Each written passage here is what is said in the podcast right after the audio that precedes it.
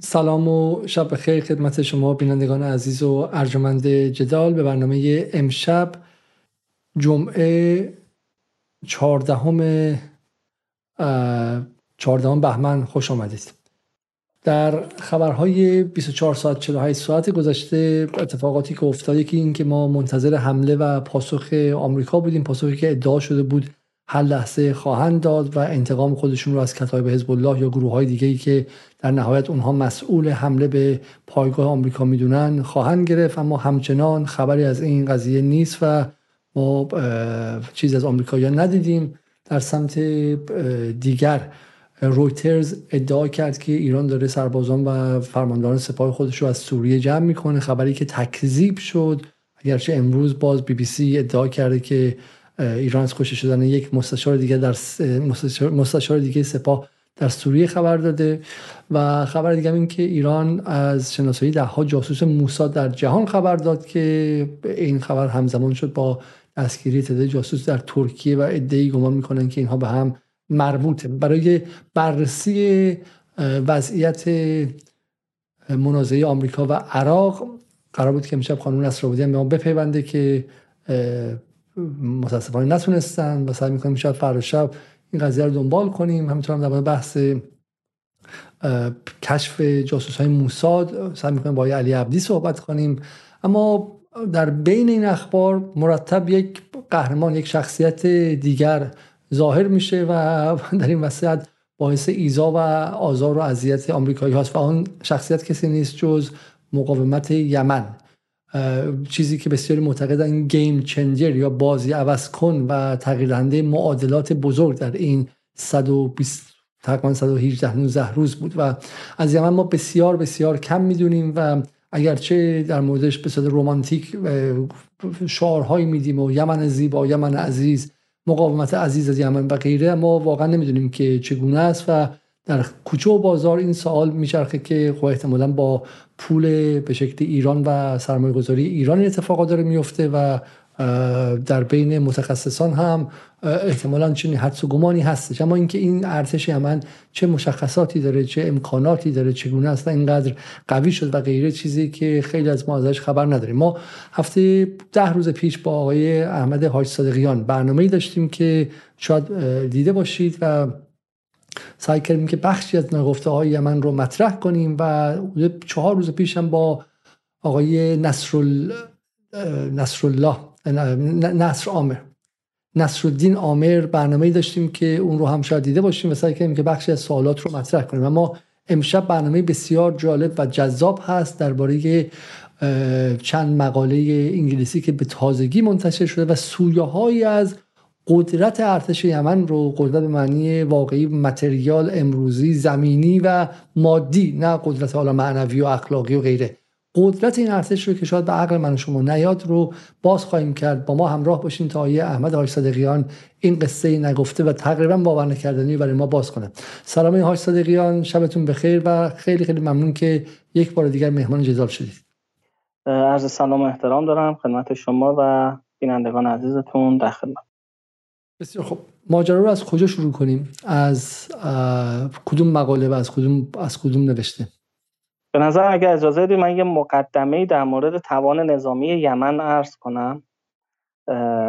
ببینید یمن به طور سنتی بخش جدی از توانایی نظامیش رو مدیون شرق بلوک شرق هست. در دوره علی عبدالله صالح موشک های اسکاد و توچکا از چیز گرفته میشه از دولت از دولت شوروی و اون میشه هسته اولیه توان موشکی دولت یمن.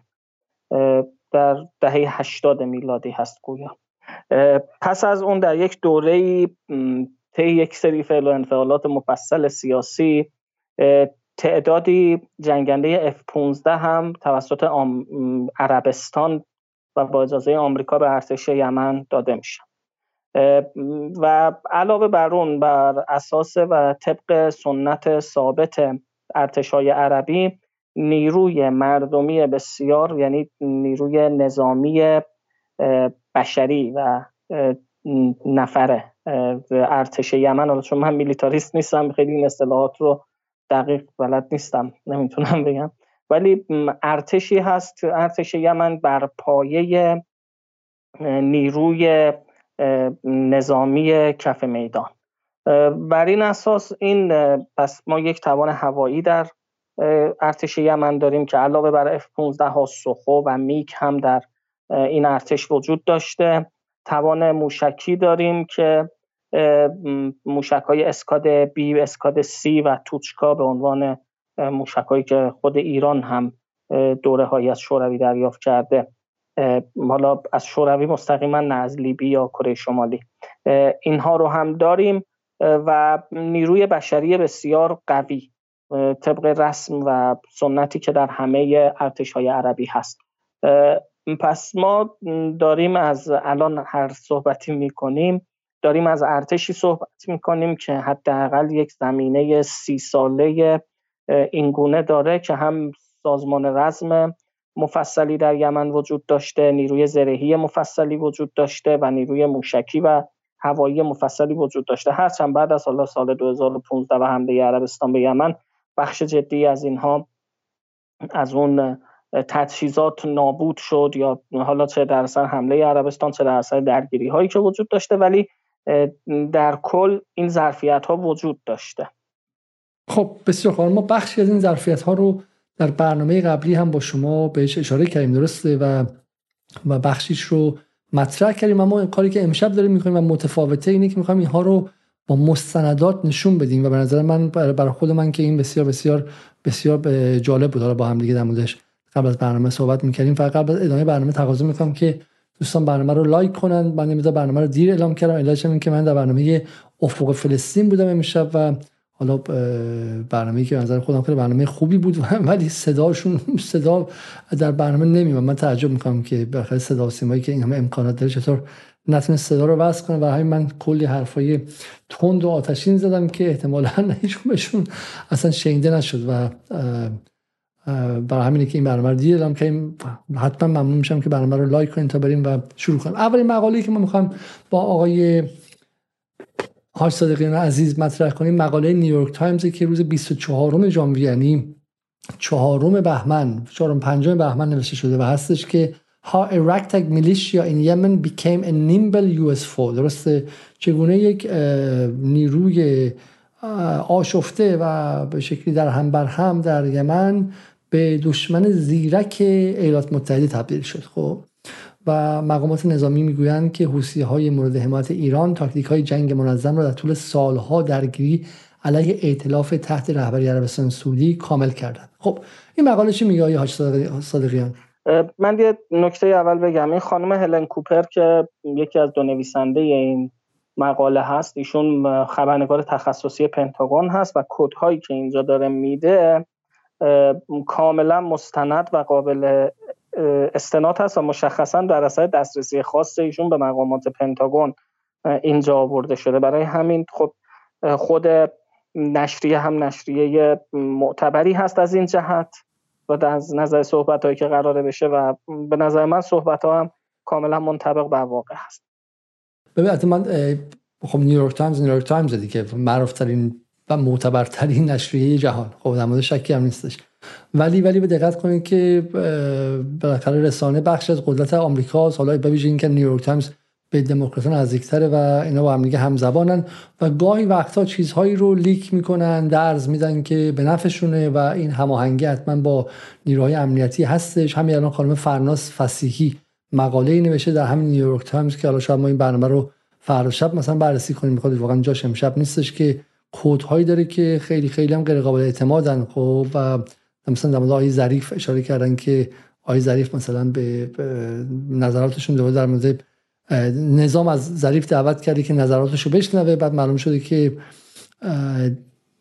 اشاره به مصاحبه ظریف با وطن امروز رو اینجوری ترجمه کرده.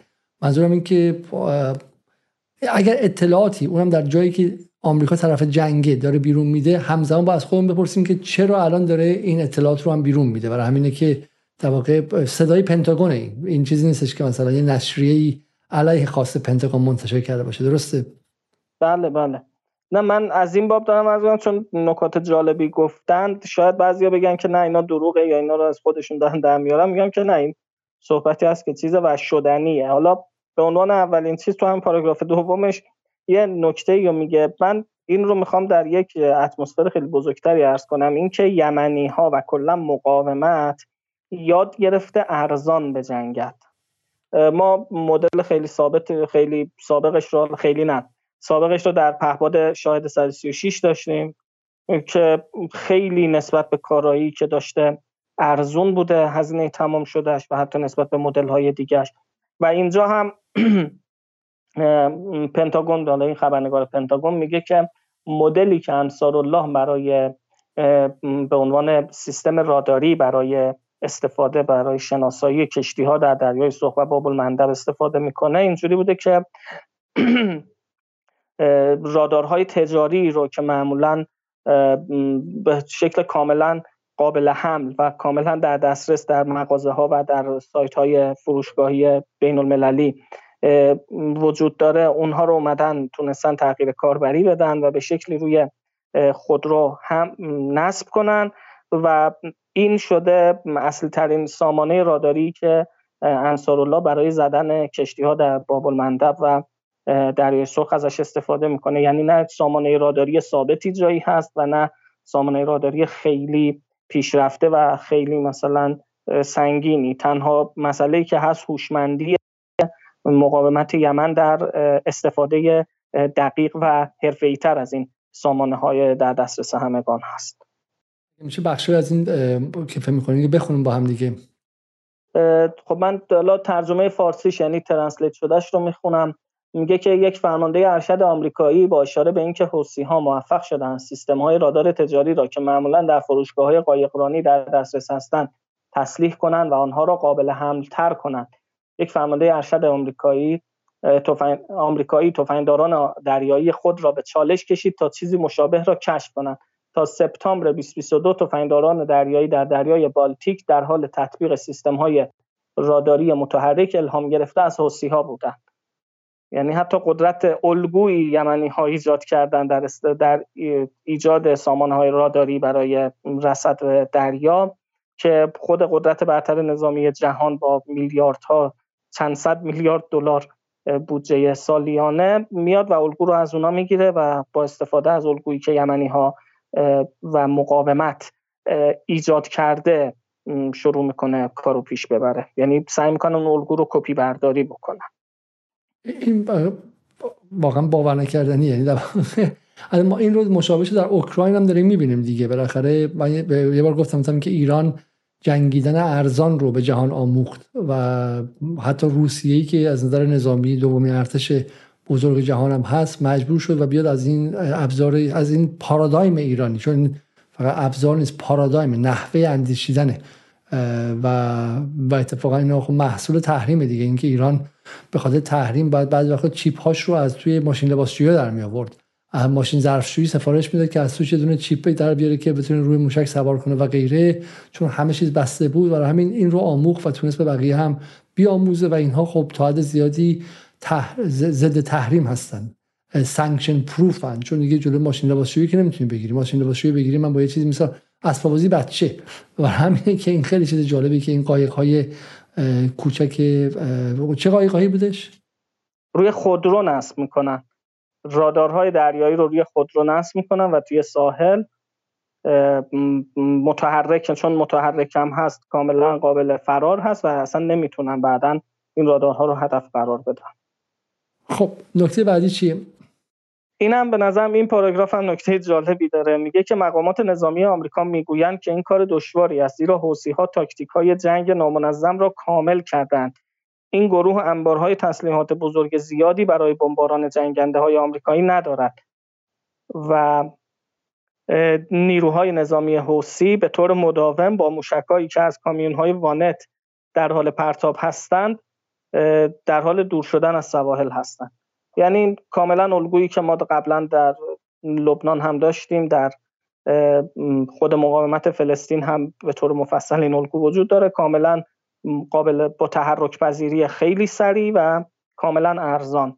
و برای همین هم هست که حالا آمریکا امشب هم گویا یک حمله مجددی دو مرحله حمله به استان حجه یمن داشتن. همین یکی دو ساعت پیش ولی خب به قول خودشون انبار سلاح آنچنانی وجود نداره که بخوام بزنن. چون اینا کاملا در حال دائما در حال انتقال هست و در حجم های خیلی کوچیک نگهداری میشه. این نکته خیلی خیلی مهمیه که پس واقع چون این ارتش نحوه جنگیدنش غیر متمرکزه و پشت هر ماشینی هم می‌تونه سوار شه برای همین جای خاص نیست. آمریکایی پایگاه دارن که توش کشتی توش هواپیماها هستن سربازان هستن. کشتی هواپیما بردارن که توش هفتاد تا به شکلی هواپیما هستش. ولی یمنی ها این ابزارشون می‌تونه تو خونه چه می‌دونم ناصر عباس یکیش باشه یکیشون تو زیرزمین محمد قاسم باشه یکیشون توی گاراژ فلانی باشه و اون یکی پشت تراکتور فلانی باشه. برای همینی که اصلا آمریکا نمی‌دونه باید به چی حمله کنه به کی حمله کنه کجا رو بخواد بزنه. این جنگیدنه خیلی نامتقارنه. ما از جنگ نامتقارن حرف زده بودیم که بالاخره یه مجاهد یه چریکی با یه آر 7 میره مثلا مقابل چی؟ ولی نامتقارن اینه که این پخش بین این سری آدم معمولی پابرهنه و اونور اصلا میشم چیزی که داره F35 F35 هر بمبش چقدره؟ چند چند ده هزار دلار چند صد هزار دلاره درسته؟ هر حمله هر سورتی پروازش کلی هزینه شه بعد بره اونجا که پارکینگ کسی بزنه توش دو تا درونه دو تا دو تا پهباد مثلا ممکنه روش باشه که کلا قیمتشون به 30000 دلار نرسه. بله. اینجا یه بخش دیگه هم هست خیلی جالبه. اون مدل الگو برداری که ارتش آمریکا سعی می‌کنه الگوی انصار الله رو کپی برداری بکنه میگه که مانورهای متحرک حوسی ها به قدری بر علیه عربستان سعودی جواب داد که تفنگداران دریایی تلاش آزمایشی را برای کپی برداری از آنها آغاز کردند. آنها یک رادار متحرک در اصل یک رادار را در که شما می توانید با حدود 3000 دلار در فروشگاه سیمارت هالو 24 تهیه کنید را توسعه دادن که می تواند روی هر قایق ماهیگیری قرار گیرد. تنظیم آن پنج دقیقه طول می کشد و میگه که بعد بعد میگه تفنگداران دریایی مانند حوسی ها به دنبال چگونگی استفاده از رادارها برای ارسال داده ها در مورد آنچه در دریا میگذرد بودند. یعنی الگو رو به طور کامل کپی کردند و خود آمریکایی ها سعی کردن این الگو رو استفاده کنند چون بسیار ارزان و بسیار کارآمد بود. این واقعا فوق العاده است یعنی اصلا اینکه یعنی واقع چون سرعت عملی که داره و کاری که داره می‌کنه حالا یه مثالی یه موقعی آقای پژمان مدنی زاده توی برنامه های ما زد گوش که می‌پرسن که من چطور ممکنه مثلا به عقل حالا به ذهن غرب زده یعنی به عقل آمریکایی‌ها نرسیده بعد به عقل چهار تا پابرهنه مثلا حوسی و این جمهوری اسلامی که مثلا وضع مثلا فلانش اینه و فلانش اقتصادش اینه اینا تونستن. و جوابش این بود که توی اون جنگ سرد و توی اون به قول معروف ریس و رقابتی که بین آمریکا و شوروی بود خب آمریکایی‌ها مثلا هزینه خیلی سنگینی کردن برای اینکه خودکاری بسازن که تو فضا بدون جاذبه بتونه کار کنه. روسا این کارو نکردن. رفتن مداد ساختن با مداد نوشتن خب. برای اینکه نحوه فکر آمریکایی اینه که همیشه باید خیلی پیچیده باشه و پشتش هم حالا یه چیزی که هست که پشتش اون military industrial complex یا اون مجتمع صنعتی نظامی که همه چیز می‌خواد گرون در بیاره. درسته؟ و می اصلا دنبال ارزون سازی نمیره. هر چقدر گرونتر باشه از جیب tax payer ها و مالیات دهنده آمریکایی بیشتر خارج میشه. ولی این ورشون نداره. اجبار مادر اختراع درسته؟ اجبار و, نداشتن مادر اختراع. برای همینه که همونطور که ایران تونست موشکاش خیلی ارزون در بیاره و از موشک یه اصطلاح چه می‌دونم تاکتیکال بسازه اینها هم تونستن چنین کاری انجام بدن. بسیار خوب. نکته بعدی. به نظرم بریم وارد بقیه یاد داشته باشیم چون تقریبا به نظرم نکات اصلیش رو عرض کردیم. مسئله اصلیش این بوده که انصار الله با استفاده از رادارهای تجاری که توی تمام فروشگاه تجهیزات دریایی وجود داره و با تنظیمات دقیق تر اونها تونسته راداری درست کنه که بتونه باش کل باب المندب و دریای سرخ رو به صورت متحرک زیر رادار ببره و کاملا بهش تسلط داشته باشه که خب نتیجه عملیاتی این رو هم همین الان می‌تونیم ببینیم. با وجود اینکه انصار الله آمریکا مدعی 5 6 مرحله سایت های راداری ثابت و اصلی انصار الله رو هدف قرار داده انصار الله دیگه به اینکه توی دریای سرخ کشتی های آمریکایی رو بزنه وارد توی خلیج عدن یعنی در عرض بیشتری و در فاصله بیشتری داره هدف قرار میده و این دقیقا یه جور تحقیر آمریکایی ها هست که ما هنوز توانایی راداریمون سر جاش هست و توانایی شناساییمون سر جاش هست و می‌تونیم با شما درگیر بشیم. به نظرم این گزارشی که از CNN هست در مورد حمله ای که دو سه روز پیش بکنم دو روز پیش یا دیروز دو روز پیش بود احتمالا گویا انجام شد به ناو آمریکایی. این به نظرم گزارش جالبی هست. یعنی این علاوه بر ارزان بودن ما دقت و کیفیت این چیز رو هم داریم این تسلیحات رو هم داریم. در اینجا رسما CNN اعتراف می‌کنه که برای نخستین بار در سالهای اخیر موشکی که به سمت ناو آمریکایی شلیک شده تونسته از پدافند دوربرد ناو رد بشه و پدافند برد نزدیک ناو آمریکایی در فاصله یک مایلی موفق به انهدام موشک شده. حالا با توجه به سرعتی که موشک داره شما ببینید یک مایل یعنی چند صدم یا چند دهم ثانیه برای تا رسیدن موشک به بدنه ناو و این اتفاق خیلی مهمی هست. شاید یه جوری بگیم که آمریکایی‌ها با این حماقتشون که وارد درگیری مستقیم با یمن شدن فرصت تست گرم رو به یه سری از تسلیحات مقاومت دادن تا یه سری از چه بسا اشکالاتشون هم گرفته بشن این گزارش هم به نظر من اتفاق خیلی مهمی هست و اینجا میگه که سامانه CIWS میگه من چون میلیتاریست نیستم خیلی اینا رو در چیز نیستم حرفه نمی‌تونم بگم. میگه که این سامانه فعال شده که سامانه ای هست که برای و این موفق شده موشک انصار الله رو پدافند کنه. و سامانه ای هست که برای برد کوتاه در فاصله خیلی نزدیک به ناو فعال میشه. این نکته خیلی جالبی چون میگه که اینها اولا در هشت مایلی یعنی تقریبا میشه 13 کیلومتر. و in the past these missiles have been intercepted by US destroyers in the area at a range of 8 miles or more. تقریبا 12 کیلومتر در فاصله 12 کیلومتری کشتی اینها رو انترسپت می‌کرد. خب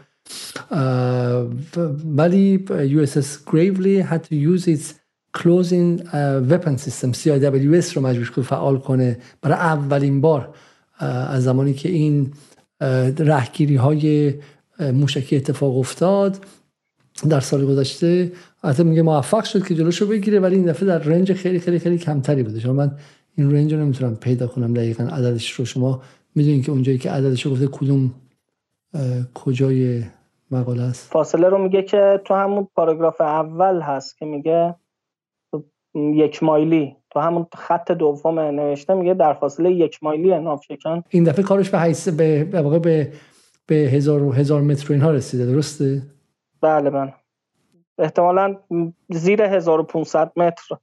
زیر هزار بله زیر 1500 متر بوده و این خیلی عجیبه. یعنی تا 1500 متری این کشتی موشک حوسی ها اومده و این خیلی خیلی عجیبه که تونسته از اینجا رهگیری کنه. ما برنامه در مورد موشکی داشتیم که خب بالاخره اون دنبالچه هایی که مثلا داشته موشک هایی که اضافه شده در مورد ایران حداقل کار رهگیری رو خیلی خیلی سخت کرده و و حالا احتمال داره که این تکنولوژی به به انصار الله و به یمن هم داده شده باشه و این این اتفاق بعدیه. پس پس ما می‌بینیم که جنگ ارزان و همزمان هم تا جایی که اینها مجبورن که از دو لایه پدافندشون استفاده کنن. درسته لایه اول کار نمی‌کنه که در 8 مایلی در 15 کیلومتری در 12 کیلومتری لایه دوم که موشکای خیلی خیلی گرانتر احتمالا سی آی WS اونها فعال میشن و اون می‌تونه رهگیری کنه و این خودش خودش پیروزی محسوب میشه.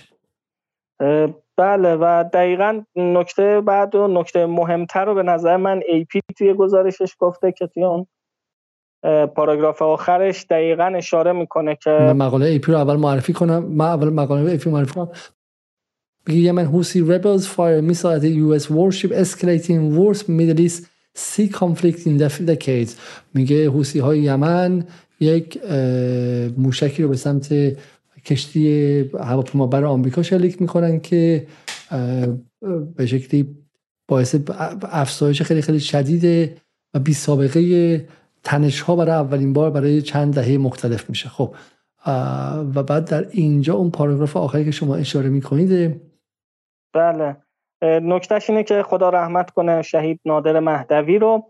دقیقا ارجاع میده که آقا این درگیری ها شبیه همان درگیری هایی هست که در دهه 80 به جنگ نفتکش ها در خلیج فارس مطرح مشهور شد و در اون در یک نبرد در یک روز درگیری دریایی بین تهران و واشنگتن توی خلیج فارس به شدت افزایش پیدا کرد و بعد از اون بود که آمریکایی ها در نامردی تمام هواپیمای مسافربری ایران رو اصطلاحا به چیز حالا گردن نگرفتن ولی به انتقام اون ضربه ای که رزمندگان ایرانی به ناو آمریکایی زدن هدف قرار دادن. جمله ای پی ها جمله آیه حاج صادقیان نیستش.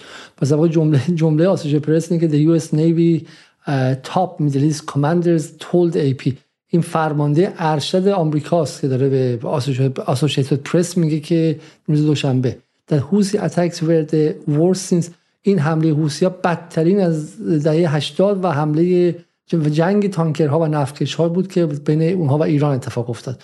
پس این نکته خیلی مهمیه. پس و این background ش ما بگیم. این مال 24 ژانویه است. یعنی مال 4 بهمنه.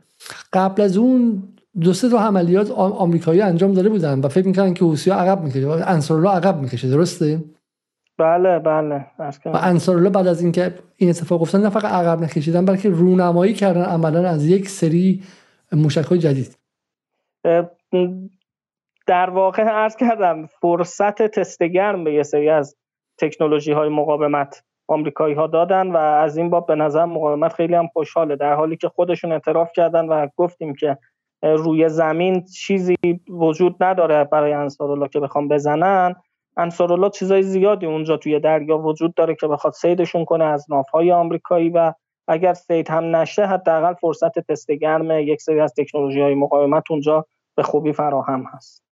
حالا سوالی اگر این موشک خورده بود چه اتفاقی میافتاد از نظر شما؟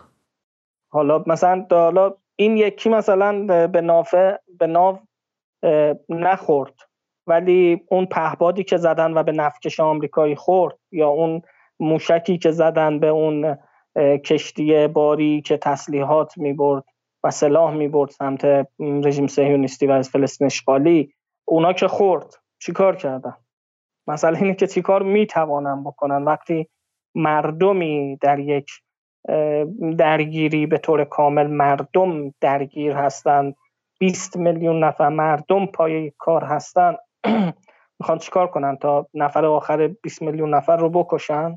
کاری نمی‌تونن بکنن ببینید تجهیزاتی وجود نداره. از اون طرف مردمی وجود دارد. مردمی که هم تجهیزات رو می‌سازد هم می‌تواند درآمد داشته باشد و تجهیزات را بخرد و همه این اتفاقات رو می‌تونه رقم بزنه. خب مردم رو می‌خواد کار کنه؟ حالا این بهش می‌رسیم. بذارید من ادامه بحث چون بحثی بحثی که من امشب توی افق فلسطین هم داشتم بهش می‌رسیم چون واقعا می‌خوام بدونم که واقعا همه مردم یمن همشون موافق فلسطینن. مگه میشه این تظاهرات ها همشون هستن یا اینکه نه؟ یا فقط مثلا چند بشه که بچه حزب هاشون هستن؟ خب این حالا سوالی که ما از شما مطرح خواهیم که بعدش ولی اول بذاریم بریم سراغ بقیه این مقالات. و دو تا مقاله دیگه هم اینجا مونده. یکیش مال دیگه اون دو تا خبر سخنرانی سید عبدالملک هست دیگه درسته؟ بله بله بله. ببینید سخنرانی پریشب سید عبدالملک خیلی حرفا برای گفتن داشت. اولیش این نکته که سید عبدالملک آماری دادن خیلی مهمه که 1351 راهپیمایی میلیونی و بیش از 44 هزار تجمع در حمایت از فلسطین از روز هفته, هفته اکتبر برگزار شد. خیلی این عدد مهمیه و به نظرم مهمترین پشتوانه و مهمترین سوخت پهپادها و موشکهایی که از یمن پرواز می‌کرد می‌رفت تا عمر رشراش می‌رفت تا فلسطین اشغالی سرزمین های اشغالی یا الان می‌خوره توی نافا و کشتی های آمریکایی یا حالا پدافند میشه سوختشون این تظاهرات هست این درخواست مردم هست. که اتفاق بسیار مهمیه. یعنی اصلا قابل تصور نیست. شما ببینید یک کشوری که هیچ زیرساختی بعد از هشت سال جنگ توش باقی نمونده. تمام شاه عربستان با خاک یکسان کرده. کلی از اون آدم ها رو کشته. هنوز مشکل دارو اونجا وجود داره. هنوز که هنوز گزارش سازمان جهانی غذا رو می‌دیدم. سال 2023 اواخر 2023 هشدار داده بود که یمن در آستانه بزرگترین قحطی 100 سال اخیر تاریخ هست. در آستانه باز همین مردم می‌بینیم که اینجوری پای کار فلسطین وایسادن خب حالا دلایل متعدد و مفصلی داره جلسه قبلی مفصل بهش پرداختیم ولی بالاخره به نظرم این که یمنی ها بیشتر از همه اون مظلومیت پدر و مادر و حتی کودکان غزه ای که بزرگترشون از دست دادن یا پدر مادری که فرزندانشون از دست دادن رو درک می‌کنن. حالا شاید بحث بدی نباشه که حالا ادامهش رو بدیم و بعدم شاید مثلا بعد نباشه این حتی به اسپیس بکشیم و بپرسیم که آیا بدون مردم مقاومت ممکن است؟ برای اینکه یه نکته ای که مطرح میشه اینه اینه که حالا یه بخش از جامعه ایران که حالا زیر تحت تاثیر این رسانه های غربی و اصلا حالا تحت تاثیر وضعیت اقتصادی و غیره با کل حکومت قهر کردن ممکنه که بگن اصلا مقاومت به اون چه ربطی و غیره.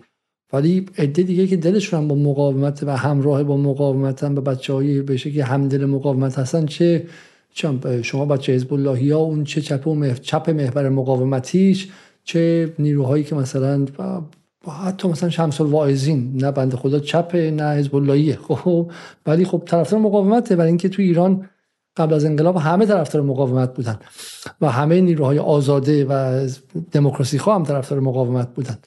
ولی اینا مثلا چیکار می‌تونن بکنن؟ چطور می‌تونن بیان کنن مقاومت خودشون رو؟ و جواب اینه که شما نمی‌تونی.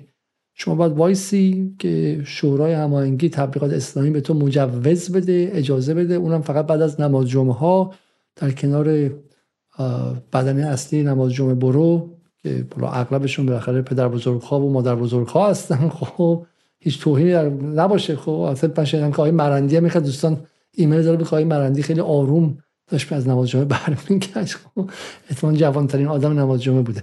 و خیلی خب یه بدنه خیلی خاص و اندکی که داره و اینا باید شعارهای خاصی که اون طرف میده با پلاکارهای خاص بده. خب این, این چرا آخه؟ چرا نظر شما یه پاش صادقیان اینقدر به شکلی نظام از این که حتی شما بچه حزب اللهی ها هم تظاهرات مردمی و خودجوش و واقعی داشته باشید نگرانه؟ چه اتفاقی میفته؟ هاش صادقیان چه خطری برای نظام داره؟ اجازه من یه نکته یه می‌زنم به یمن و بعد سعی می‌کنم جوابتون از اونجا بدم. خب ببینید این تعداد جواب جواب ندید اولا. اولا که قبل از جواب دادن من از این مخاطب ما واقعا تعجب می‌کنم که 1100 نفر دارن برنامه رو می‌بینن 200 نفرشون فقط برنامه رو لایک کردن و و این مثلا واقعا برای من ناراحت کننده است. خب برای اینکه دیگه کمترین کمک شما اینه که لایک کنید و کمترین شما این که اگه واقعا ندارین خب یه دونه subscription بسازید یا اینکه یه دونه به شکل ایمیل بسازید و در یوتیوب اوشین که بتونید لایک کنید چون شما تعیین می‌کنین که این ویدیوی من و آقای های صادقیان دیده شده و یکی از نقاط جالب اینه که برنامه یمن ما یکی از بعد از برنامه کارگری یمن کم بازدیدترین برنامه های جداله. یعنی در در باب مظلومیت مردم یمن اینه که مخاطب جدال هم حوصله یمن رو نداره. بعد شعار میدن که یمن یمن چه کار کرده؟ دیدی آقا یمن چگونه حال مثلا فلان گرفت؟ مثلا این بچه های انگلیسی که میگم تو تظاهرات میگن که یمن شرافت نشون بده. من خواستم واقعا تو صورتشون بزنم که فلان فلان شده. ها 8 سال زیر شرافت بهشون بده یه دونه موشک دیگه هم بزن. 8 سال داشت نابود میشه وبا گرفته بود قحطی داشت. خب یه دونه یه دونه توییت براش نزدید بعد توقع دارین خودش بخواد می‌زنه. به شما ربطی نداره بهش دستور بدین از لندن. حالا الان مثل چیزی یعنی ها الان مجسمه شرافت هم نه الان که در طول تاریخ این بودن و همیشه نشون دادن. خصوصا از هشت سال پیش یعنی از دوران جنگ سعودی من کاملا خبرهاش رو دنبال می‌کردم که با این که خودشون زیر بمباران بودن چقدر مشکل داشتن چقدر مسئله داشتن نبود. هر چند ماهی باری که یک کمک مردمی برای حمایت از فلسطین و مقاومت فلسطین اونجا جمع نشه و تحویل نمایندگان حماس و جهاد اسلامی در صنعا داده نشه. و از این باب به نظر واقعا یمنی ها الان مجسمه شرافت هستن که شرافت رو دارن به حداقل به جهان عرب نشون میدن.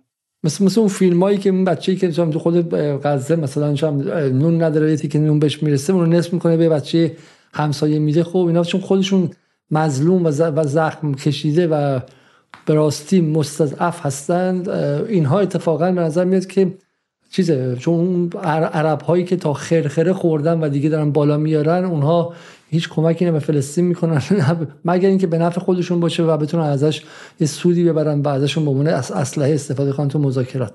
خب شما می‌خواستین جواب ما رو بله من اون خبر بعدی رو می‌خواستم ببینید. سید عبدالملک تو اون سخنرانیشون یه نکته دیگر رو هم گوشزد می‌کنن که به نظرم خیلی نکته مهمیه. میگه که ارتش انصارالله و ارتش صنعا در حال حاضر 750 هزار نفر نیروی آموزش دیده داره حالا بر اساس آماری که حالا شما فرمودید شاید ویکیپدیا زیاد قابل استناد نباشه ولی 750 هزار نفر نیروی آموزش دیده ای که اینو بذارید کنار اون دو تا مطلبی که قبلا عرض کردیم. 750 نیرویی که موشکی دارد که می‌تواند یعنی به این سطح تکنولوژی رسیده که می‌تواند رینگ اول پدافندی ناو آمریکایی رو رد کنه و در رینگ دوم و در فاصله حدود هزار متری پدافند بشه. همچین تکنولوژی در اختیار داره. و نکته دوم سوم این که کاملا ارزان می‌تواند بجنگد. ببینید 750 هزار نفر نیرو داره تکنولوژی داره هزینه نداره. این قدرت حقیقتا در دهه آینده و شاید در دهه های آینده در خاور میانه تعیین کننده خواهد بود.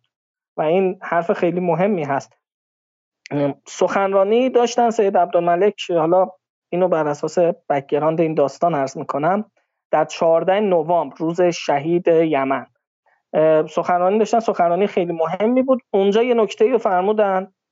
اینکه مردم فقط تظاهرات نمیان. اینو می‌خواستم عرض کنم. فقط نمیان تظاهرات کنن. پای کار هم هستن. سخنرانی داشتن. اونجا یکی از نکاتی که فرمودن این بود که اگر عربستان به ما مسیر بدهد و مسیر زمینی بدهد برای عبور نیروهای ما صدها هزار نفر از نیروهای ما از مردم یمن حاضرن خودشون رو به فلسطین برسونن برای دفاع از مردم غزه.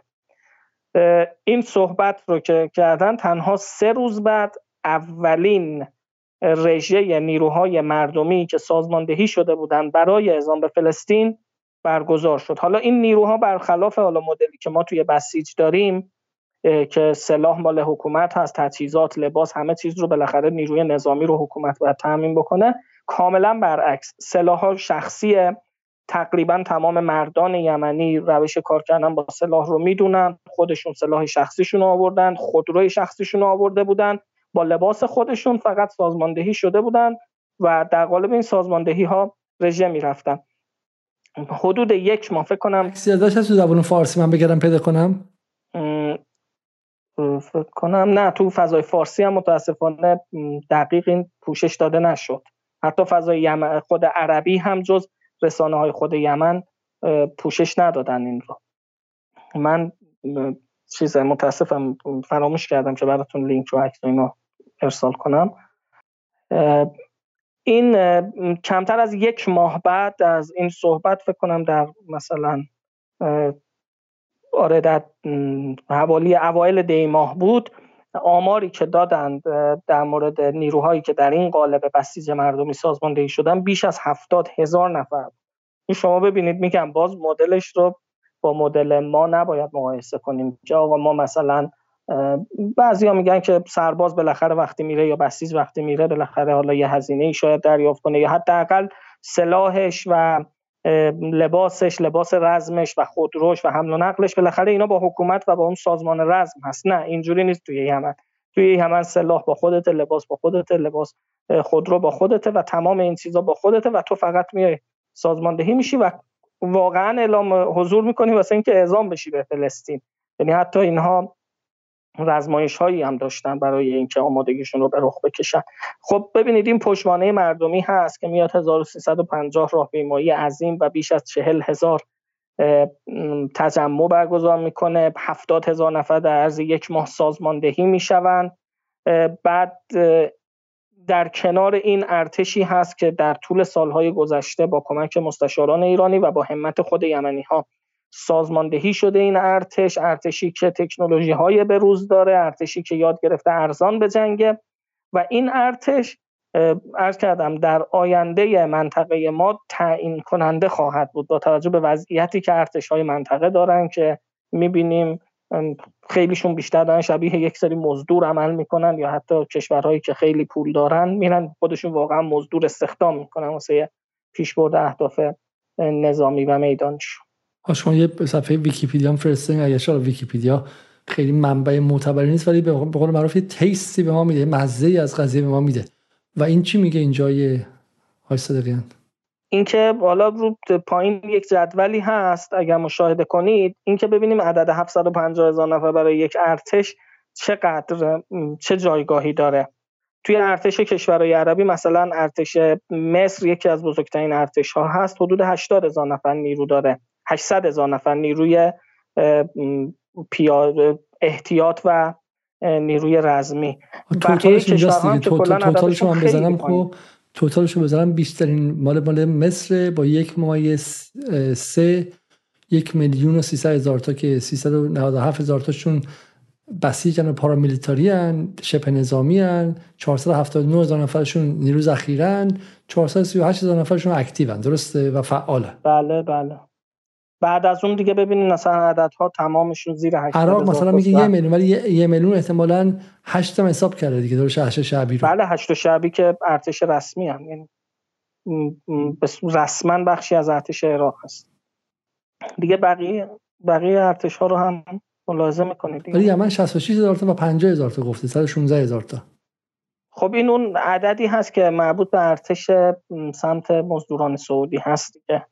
چون اگر دیده باشید مثلا توی بیانی های یحیی سری هم تاکید داره جیش و لجان شعبی همون نیروهای احتیاطی که مثلا میگیم نیروهای قبایلی که اضافه میشن به یمن به ارتش یمن. یعنی یک ساختار ارتش وجود داره و یک ساختار نیروهای ذخیره که مجموعشون عددی هست که آقای سید عبدالملک گفتن که مجموعشون به 750 هزار نفر رسیده. و خب این تو این سخنرانی دو روز پیش مطرح شدن این عدد و این حمایت مردمی کاملا معنیدار هست با توجه به شرایط منطقه و با تحولاتی که داره رخ میده. مشخصا سید عبدالملک منظورشون این بوده که هم توانایی نظامی و و پشوانه مردمی انصار الله رو به رخ رقبا و به رخ قدرت های منطقه‌ای و بین المللی بکشه چون بوی فتنه مجددا داره از یمن بلند میشه و از آمریکایی ها با همکاری سعودی ها و انگلیسی ها به دنبال این هستن که مجددا جنگ داخلی رو در یمن مشتعل کنن تا فشار انصار الله به روی رژیم صهیونیستی کم بشه. خیلی جالب. ابزاری که دارن برای مقابله با انصار الله چون از موشک های دوربرد استفاده کردن از پهپادها استفاده کردن اون سلاح رو استفاده کردن. اون سلاح ها کار نکردن اومدن سراغ سلاح های داخلی یعنی اومدن سراغ ایجاد جنگ داخلی و جنگ فرقه‌ای و جنگ بین قبیله بعد خیلی جالب میگن که اسلام شق شق است و شما اسلام مسلمانان وحشی هستین. چرا اینقدر فرقه گرایی می‌کنی؟ با خودت و فرقه گرایی را انداختی. ما چه می‌دونم تو صدر اسلام مثلا دو, دو جنگ فرقه ای بوده چم صد نفر اینور کشته شدن 50 نفر اونور 2000 نفر تو جنگ فرقه ای را انداختی. یه سری بچه رو از شرق لندن و غرب پاریس و برلین فرستادی با داعش و اینجا پیوستن. بعد میگی مسلمان ها جنگ فرقه ای را می‌دادن ولی پس این نکته خیلی مهمیه. پس در یه جمله هم بگم. آقای عبدالملک حوسی میگه که ما ارتش 750 هزار نفری داریم. پس در این فلسطین براشون یه حالا به اون زبانی که آیت الله خمینی میگه جنگ نعمت هست فلسطین نعمتی هم هستش. به این عنوان که بهشون اجازه داد که بدنه جامعه رو بسیج نگه دارن درست در حالت آماده باش نگه دارن و بعد از آدم هایی که حتی لباس یعنی میدون قزوین هم نداشتن که برن ازش لباس سربازی بخرن درسته؟ با همون کچر با همون شلوار محلی و چند به شکلی دمپایی خونهشون اومده بودن و تفنگ دستشون بود. از اونها یک ارتش ساختن حالا برای همین کلمه رکتگی که اینجا توی نیویورک تایمز میگو برای همین مثلا جالبه. خب میگه ها ragtag militia. ragtag یعنی شلخته آشفته کجمج به قول معروف در هم بر هم. خب یک militia ی هچل هفت خب و واقعا اینه عکس گذاشته اینه. خب نصفشون دم پایی هم ندارن. اصلا باور نکردنیه که نصف این کلاه سفیدا همون بسیج مردمی هستن. اینا که این کلاه سفید دم پایشون کجاست؟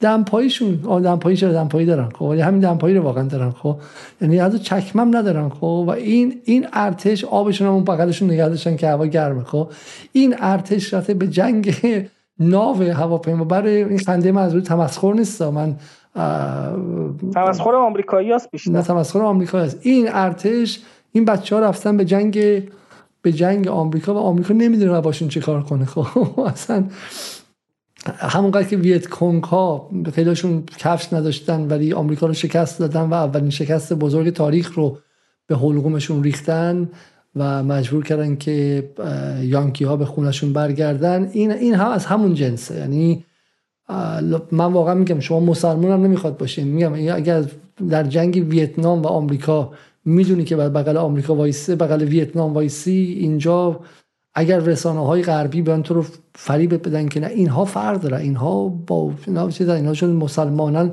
این واوا نکردن این همون ویت کونکاس این همون جنگ کوبا و چگواراست این همون جنگ هر جایی که مستضعف مقابل سلطه‌گری ایستاده مقابل اشغالگری ایستاده. این همون جنگ ای در ایرلند شمالی علیه اشغالگران انگلیسیه. همون جنگ ANC علیه اشغالگران سفیدپوست آفریقای جنوبیه. این این ارتش جنوب جهانیه. ارتش جنوب جهانی. این بخشی از این جنوب جهانی توی غزه است. بخشی از این جنوب جهانی توی یمن. جنوب همین شکلیه. جنوب همین شکلی. مردمان جنوب همینن. با همین لباس ها تونستن تا همینجا این بخش از خودشون مقابل 500 سال سلطگری سفید پوستان حفظ کنن. و این هم دقیقا همینه. تنگم مال ایناست. اینا راهزن نیست اینا محلشونه. خب تنگه یه عمری مال اینا بوده. تو راه زنی که از ده هزار کیلومتر اون طرفتر اومدی و می‌خوای پلیس و جاندارم این منطقه شی و بعد بذاری که مثلا نه تویی که نمی‌ذاری نفکش ایرانی رد چه خب تویی که نمی... تو که نفکش ایرانی رو می‌گرفتی و تصرف می‌کردی از اینجا میبردی اونور بعد چه می‌دونم محتویاتش هم توقیف می‌کردی و نفتش هم میفروختی. تو راهزن نیستی. و اینا راهزن اینا که بغل خونه شونن که. این پدر پدر پدر پدر پدر پدر بزرگش هم تو منطقه بوده و آب اونجا رو کنترل می‌کرده. خب؟ و همین تمام هم دو هزار سال پیش اونجا بوده. تویی که 100 سال و 70 سال پاد به اونجا باز شده و الان باید پاد چیده بشه. خب جواب من می‌خواستیم بدین های ببینید حالا من ترجیح میدم زیاد وارد این مسئله نشم ولی من واقعا برای خودم از ابتدای ماجرای غزه به عنوان کسی که حالا یه سری دغدغه هایی هم تو فضای مقاومت داره برای خودم از ابتدا سوال بود. من به عنوان یک نفر ایرانی که می‌خواهم حالا با اندیشه مقاومت و با بحث مقاومت هم کاملا همراه هستم. که می‌خواهم اثرگذار باشم در پرونده غزه. می‌خواهم به اندازه خودم یک کاری بکنم. چه کار می‌توانم بکنم؟ این باسم سوال بود. واقعا سوال بود. ببینید شما توی لندن پا میشید میرید تظاهرات. تاثیر تظاهراتتون اینه که مثلا همراهی فشار به دولت انگلیس میاد که کمتر همراهی کنه با صهیونیست‌ها. این یه تاثیر واقعیه و من به نظرم هر بار باید این تظاهرات ها تکرار بشه چون تاثیر واقعی داره. یمنیه پا میشه میره اونجا. میره تظاهرات می‌کنه.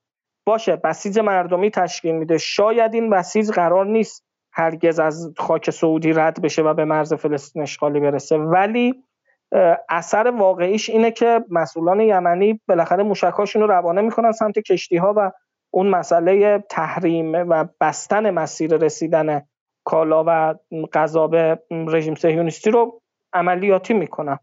من ایرانی اینجا باید چیکار کنم؟ من که نه تو سازمانی هستم نه جایی هستم. یک آدم عادی هم فکر کنم شاید 74 5 میلیون نفر آدم ایرانی دیگه محمولی این من وجود داشته باشه. من چیکار می‌توانم بکنم؟ به جز اینکه مثلا توی یکی دو تا تظاهرات شرکت کنم که چی بعدش؟ ببینید اگر حالا تظاهرات ها نتیجه ای هم داشته باشد باز آدم حداقل انگیزه براش ایجاد میشه که مجددا وارد این تو این تظاهرات ها شرکت کنه. ولی تظاهرات هایی که روتین هست و بعد کاملا آدم می‌بینه که گویا تاثیر واقعی هم روی میدان نداره روی تصمیم تصمیم گیران نداره روی اتفاقاتی که داره میگه میفته نداره. خب من باید چیکار کنم الان؟ پاشم برم مثلا توی خارج از مرزهای ایران فعالیت کنم. اونجا هم مسائل خاص خودش رو داره. داخل ایران مسائل خاص خودش رو داره. و این واقعا من دوست دارم اینو واقعا دارم عرض می‌کنم. یک نفر بیاد به این سوال جواب بده. من به عنوان عضو می‌خوام. ببخشید. بنده به عنوان یک ایرانی دوست دارم در فضای مقاومت فعالیت کنم. یه نفر به من بگه باید کار کنم. یه خبر خوب دارم هم الان بهتون میگم بعد چیکار کنین. جوابش در مشت منه. و اینجاست. خبرگزاری جمهوری اسلامی پنج بهمن. دعوت شورای هماهنگی تبلیغات اسلامی به راهپیمایی حمایت از غزه. شما می‌تونید برید اینجا. گفته گفته کجا بریم؟ از عموم مردم و نمازگران جمعه, نمازگران جمعه خواست در راهپیمایی هر هفته بعد از نماز جمعه حضور یابند. خب این چه مشکلی داره؟ اسم از تظاهرات جمعه های خشم. ببینید مسئله تاثیرگذاریه. واقعا توی رفتار سیاستگزاران تاثیر داره. مثلا من نمی‌دونم شاید شاید اون حمله که به اربیل انجام شد حمله که به ادلب انجام شد بخشیش محصول درخواست مردمی بوده یا مثلا فشار افکار عمومی بوده که توی تشییع جنازه شهدای کرمان انجام شده. ولی این واقعیه یعنی این اتفاق اینکه درخواست مردم در تشییع جنازه شهدای کرمان این بود که مثلا اسرائیل رو در بیرون خاکش بزنیم یا نه. آقا مسئله ای هست اینجا ملاحظاتی هست. چرا کسی نمیاد این ملاحظات رو توضیح بده؟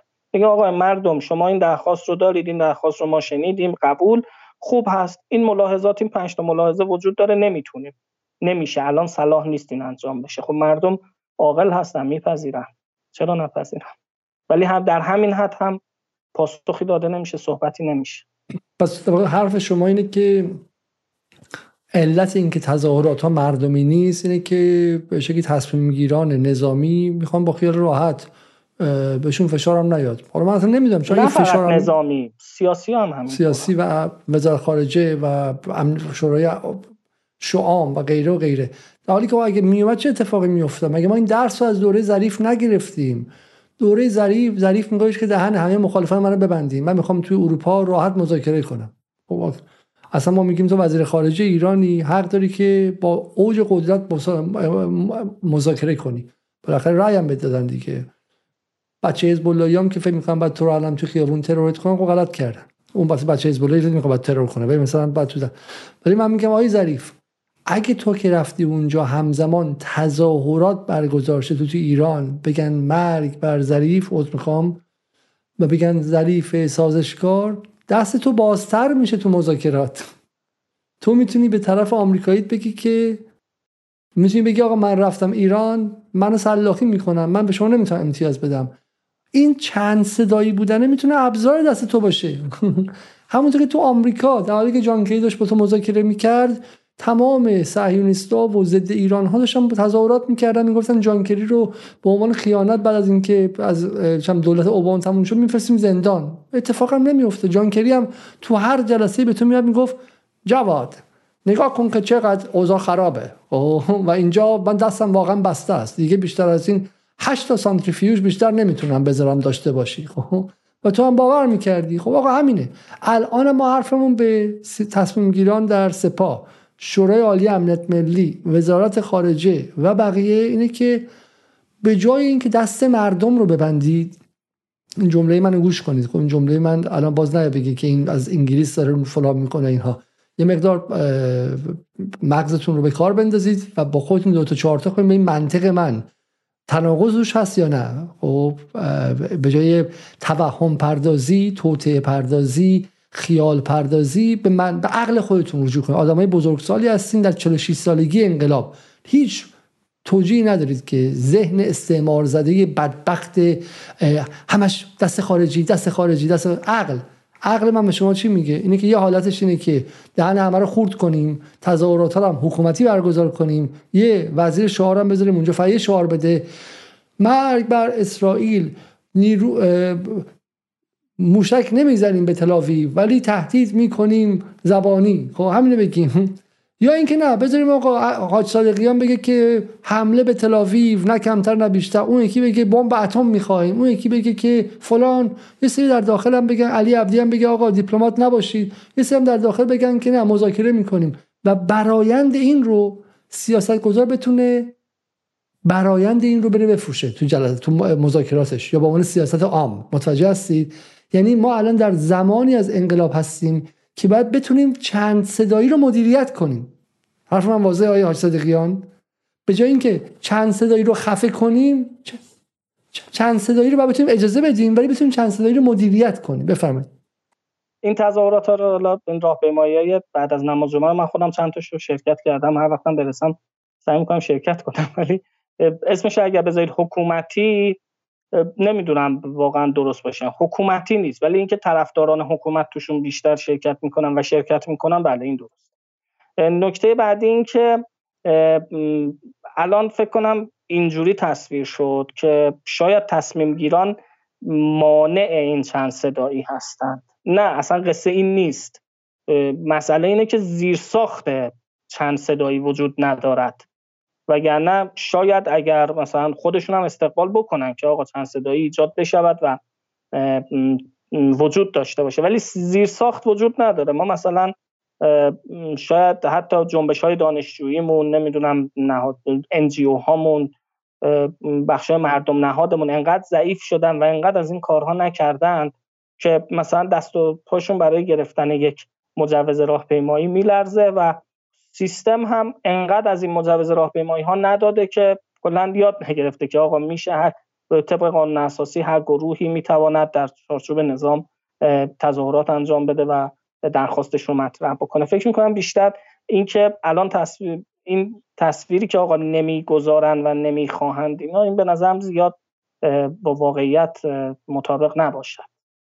آه اینکه نمی‌ذارن با واقعیت مطابق نیستش؟ اینکه به عمد نمی‌گذارند نه به نظر من زیاد نیست. مسئله اینه که ارز کنم زیر ساخت وجود ندارد. مثلا کسی بهش فکر نکرده و شاید اصلا واسه کسی هم زیاد مهم نبوده مسئله. ولی اون صحبت شما که آقا چند صدایی کاملا می‌تواند کمک کند به حتی به سیاست گذار به مذاکره کننده به فرمانده و تصمیم گیر نظامی اون صحبت کاملا درستی هست. خب آقای رضا فرد فریدون پور میگه که آقا همه چیزی که نمیشه با مردم در میون گذاشت. خیلیش حتی سری است. اگه به مردم گفتی دشمن متوجه میشه. این توقعی هست. جواب شما به این چی مطلب سری رو کسی نگفته بگم. ولی خب یه سری چیزا هست دیگه. بالاخره آقا مثلا میگم آقا الان مثلا یکی از درخواستایی که من یادمه توی ماجرای تظاهراتی که توی میدون فلسطین بعد از حمله اسرائیل به بیمارستان معمدانی انجام شد یکی از درخواست های جدی و حتی پلاکارت ها و دستنوشته ها این بود که ایران باید مستقیما وارد بشه با موشک اسرائیل رو بزنه.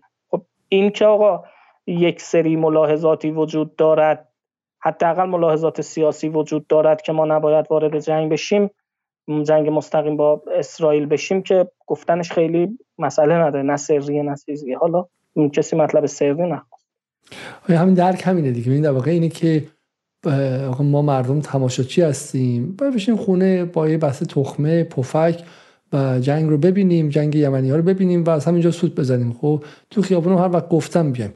یکی دیگه میگه که آیا به این علت که جنگ مستقیم نشه. مگه الان مردم تو خیابون بگن بیا بگو حمله کن به اونجا؟ نظام میگه چشم. من برای حمله کنم. بابا مردم می‌تونن شعارشون رو بدن. در 20 تا المانی که وجود داره یکیش محاسبات سیاست گذارانه یکیش به شکلی پوزیشنی که اصلاح طلبا و غربگراها می‌گیرن روزنامه هاست رسانه های کلانه نخبگانی هن که توی این مدت همشون ضد فلسطین بودن ماشاءالله. یکیش هم می‌تونه این باشه که بخشی از جوان ها بگن که آقا برو حمله کن. خب تو این 20 مؤلفه این 20 مؤلفه با هم دیگه هم تنظیم می‌کنن. درسته؟ اگه الان یک معلفه بگه جنگ جنگ شو الان علی عبدی گفتش که آقا ما باید پاسخمون تندتر باشه و نظامی ها هم نباید بیان دیپلماتیک حرف بزنن. باید بیان بگن که ما این قدرت رو داریم که بزنیم اسرائیل رو ناکار کنیم. و بگن آمریکایی ها هنوز که هنوز جنرال آمریکایی میان میگن که ما باید به ایران حمله اتمی کنیم. و اون هم چه می‌دونم اون سیاست مداری تندروشون تام کاتن و اون یکی دیگه میان میگن که به ایران حمله اتمی کنیم. بعد بایدن میگه که نه ما اول باید گزینه های دیپلماتیک رو نظر بگیریم. اینو هم میگه بالانس می‌کنه. درسته؟ ولی به نظر من بالا شما میگی نمی‌گذارن نه نمی‌گذارن. برای اینکه دست و پاشو میدن. الان من می‌خوام تج... من می‌خوام فردا تجمع برگزار کنم تو تهران برای فلسطین. با شعارهای خودم. و خب، شعارهای تند یا کند یا هر چیز خودم. آیا اجازه میدن یا مجوز می‌خوام؟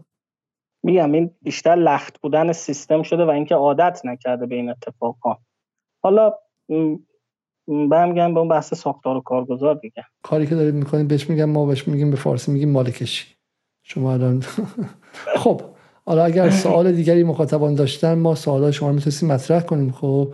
ولی اجازه بدیم که تا سوال ها بیان چون برنامه برنامه کوتاهی امشب و به تدریج می‌خوایم تمامش کنیم به چند دقیقه دیگه ای ولی به سوالی که من از نصرالدین عامر می‌خواستم بپرسم از شما می‌پرسم.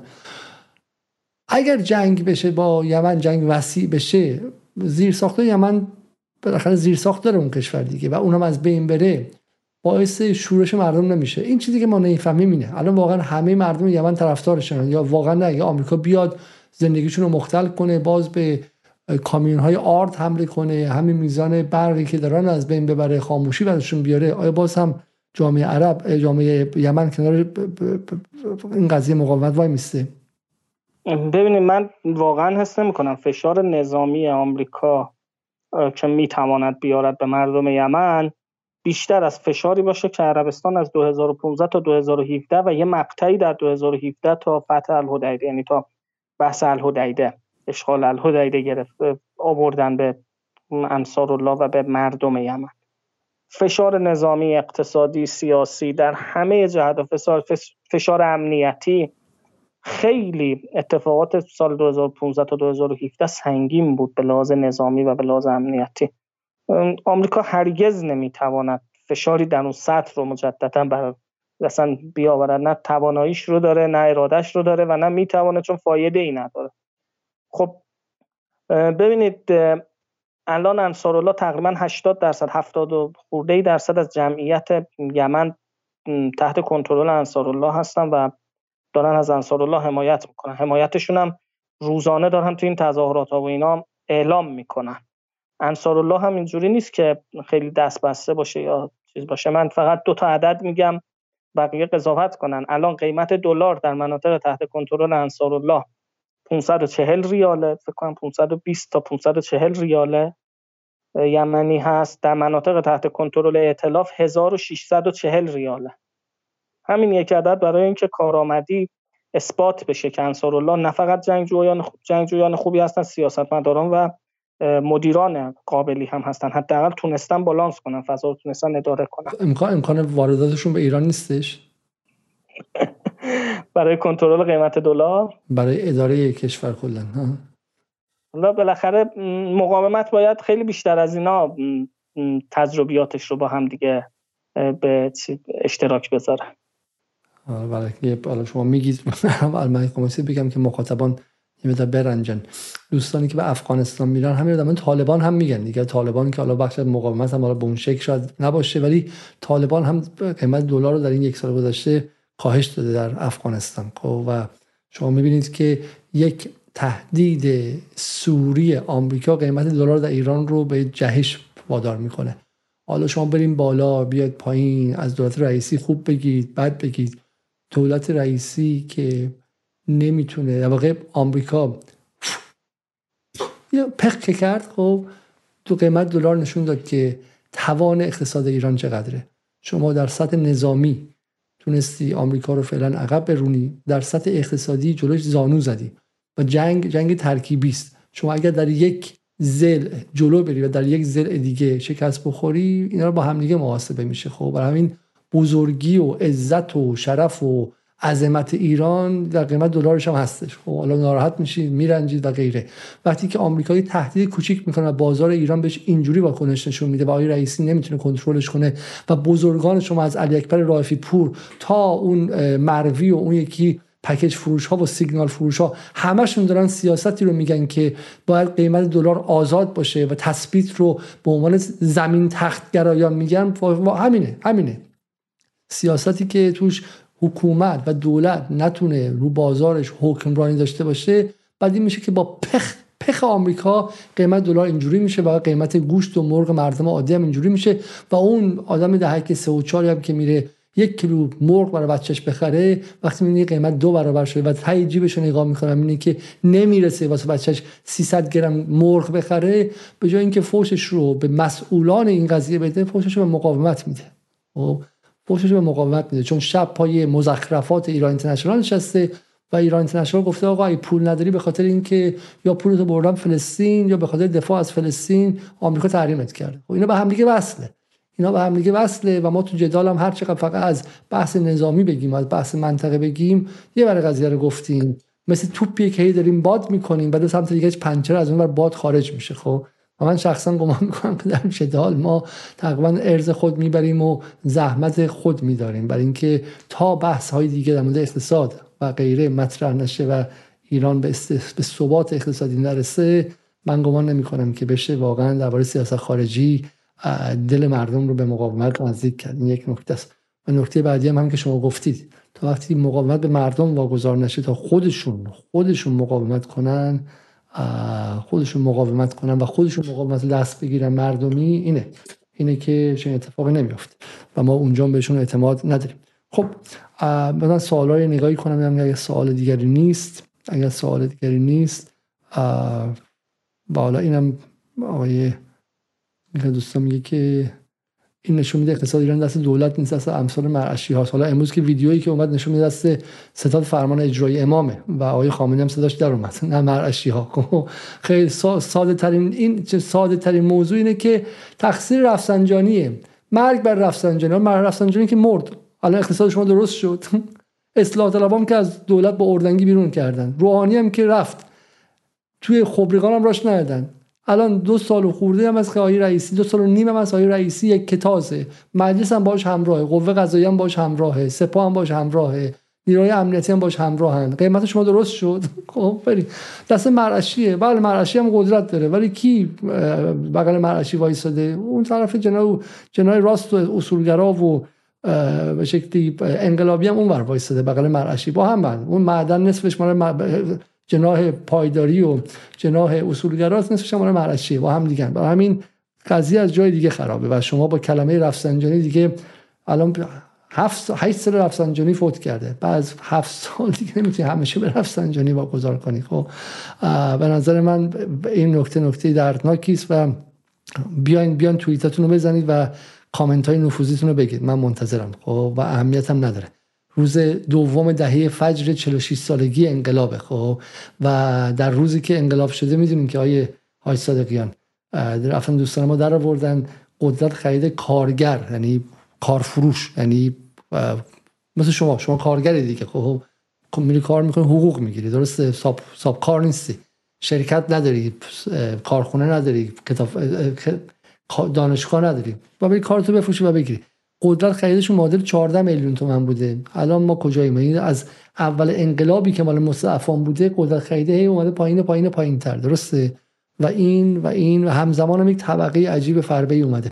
حالا ما اینها رو بررسی می‌کنیم. اما سوال اصلی ما اینه. سوال اصلی ما اینه که آیا مقاومت بدون مردم می‌شود و مردم ایران کجای این مقاومت هستن؟ اگر شما براش جواب بدین آیا هاش صادقیان؟ بفرمایید بگم من برنامه رو تموم کنم. والا چرا ما صحبت ها رو گفتیم. حالا آقای یوسف جعفریان هم میگه که از مهمان برنامه پرسید که علت یک دلی و یک صدای مردم یمن این نیست که اکثریت مردم یمن در یک سطح هستن و اختلاف طبقاتی خیلی کمه. حالا واقعا اینطوریه چون خیلی میگن که بخشی از حوسی ها و انصار و بالاخره نیروها توی این سالهای جنگ هم اونا جیب خودشون رو پر کردن بازار سیاه بودش بالاخره توی یمن زیر حصر بعضیا چلو کباب میخوردن بعضی نون خالی سق می‌زدن و هر جایی که حصر باشه بازار سیاه شکل می‌گیره و بالاخره نیروهایی که در کنار انصار هم بودن از این لفت و هم تو دهی 60 هم بالاخره ایده آهن می‌گرفتن بازار سیاه میفروختن. چون تو مطالبی که خوندی و تحقیقاتی کردی چه اتفاقی دیدی؟ ببینید اینکه انصار الله رو یا ها رو بخوام متهم کنیم به اینکه پیگیر منافع شخصی خودشون هستن نه. اینو من نمی‌تونم تایید کنم به نظرم کاملا مخالفش هست ولی اینکه در یمن هم طبق همونی که فهمیدید یک اقتصاد جنگ بسیار جدی شکل گرفته تو این 8 9 ده سال. بله یک اقتصاد جنگ جدی شکل گرفته و اتفاقا مسئله اختلاف طبقاتی یک مسئله روزی هست توی یمن. هرچند خب اون طبقه مرفه و برخوردار خیلی الان بزرگ نشده. یعنی خیلی هنوز بخش کمی از جامعه هستن. ولی مسئله بازار سیاه و اقتصاد جنگ و اینا در هر دو سمت هم یعنی هم در سمت دولت طرفدار ائتلاف سعودی و هم در سمت انصارالله مسئله اقتصاد جنگ واقعا واقعیه. یه نکته دیگه این هم ازم شاید بعد نمیشه به سوال به کامنت آخر ببینیم. میگه اگه شعله در آیه علی دهخان میگه اگه شعله در یمن هست از آتش ایرانه و درست نیست که اینطور بگین به دلایلی که خودتون می‌دونین و ایده که با مقاومت و رهبری و غیر هم مسیر نیستن توانایی زیادی روی دلار دارن به نفع خودشون عمل می‌کنن. حالا در صورت بالاخره آن چیزی که مردم می‌بینن نتیجه نهاییه. خب اون نیستش که من بگم. شما تا جایی من تاثیر دارم و اینا می‌خوام صمیمانه می‌خوام بگم. بالاخره من در قسم نیمه دوم چل سالگی من و بالاخره آدم می‌خواد احساس کنه در زندگیش معنای واقعی داره. خیلی از مخاطبان ما در جدال یا کسایی هستن که خارج از کشورن یا در داخل ایرانن و ولی بعضشون مثلا اونقدر بد نیستش. ولی واقعا کسانی که میرن تا بقالی سر کوچهشون و بعد احساس شهر می‌کنن و دست خالی برمیگردن اونا با حرف های با حرف درمانی نمیشه نگاهشون مقاومت عوض کرد. خب ایمان آدم ها رو هم دیگه یه سال دو سال سه سال 47 سال 45 سالی که الان ایمان آدم ها داره تست میشه هر روز. و دیگه واقعا باید ایمان آهنین باشه. من همه حرفم اینه که یکی اینکه مسئولان خودشون از اون کاخاشون بیان بیرون و اگر مردم وایسن با هم دیگه مقاومت کنن و ببینن که خب چند سال از این مقاومت می‌تونه طی همونطور که فرماندهای یمن و فرماندهان غزه و غیره هم پای مردمشون مقاومت می‌کنن همونطوری که فرماندهای ما دهه 60 این کارو می‌کردن. و دومیش هم اینه که ایران تمام امکانات سخت افزاری مقابله با تحریم های آمریکا و دادن وضع اقتصادی خوب به تمامی آهاد جامعه رو داره. تمام امکان سخت افزاری رو داره. به این نشون که دیدیم که سال گذشته واردات صادرات نفتی و غیر نفتی ایران 113 میلیارد دلار من می‌دونم چون تمام اعتبار خودم رو پایین دولت گذاشتم و گفتم که از فضای مجازی هم خدافظی می‌کنم میرم. ولی مسئله اون نگاه نرم است. نگاه نرم و غرب زدگی چنان رسوخ یافته نه در روحانی و ظریف. ما واقعا فکر می‌کنیم اون نگاه بره قضیه حل میشه. در همین دولت به ظاهر انقلابی سید محرومان نگاه غرب گرا به اقتصاد نئولیبرالی چنان نفوذ یافته که بعض همینه. وقتی می‌بینیم که حالا ما اون دعوارم با اون به شکل اون آقای سخن برداشتیم روی همین نقطه اقتصاد بود نه جای دیگه. خب از اینکه تا اینجا کنار ما بودید و کنار آقای هاش صادقیان تا اینکه ما بخشی از داستان بسیار بسیار درخشان یمن رو بگیم. ممنون. سعی می‌کنیم که فردا شب هم با برنامه دیگر در کنار شما باشیم و به ویژه پس فردا که برنامه خیلی درخشانی داریم در مورد رابطه نئولیبرالیسم و گرایش دور شدن مردم از فلسطین. آیا صادقیان خیلی خیلی ممنون. لطف کردید. قبل از رفتن از مخاطبان تقاضا می‌کنیم که برنامه رو لایک کنن و و امیدواریم که به زودی هم با شما رو داشته باشیم که شما صدای مردم یمن هستید. شب بخیر و خدا نگهدار.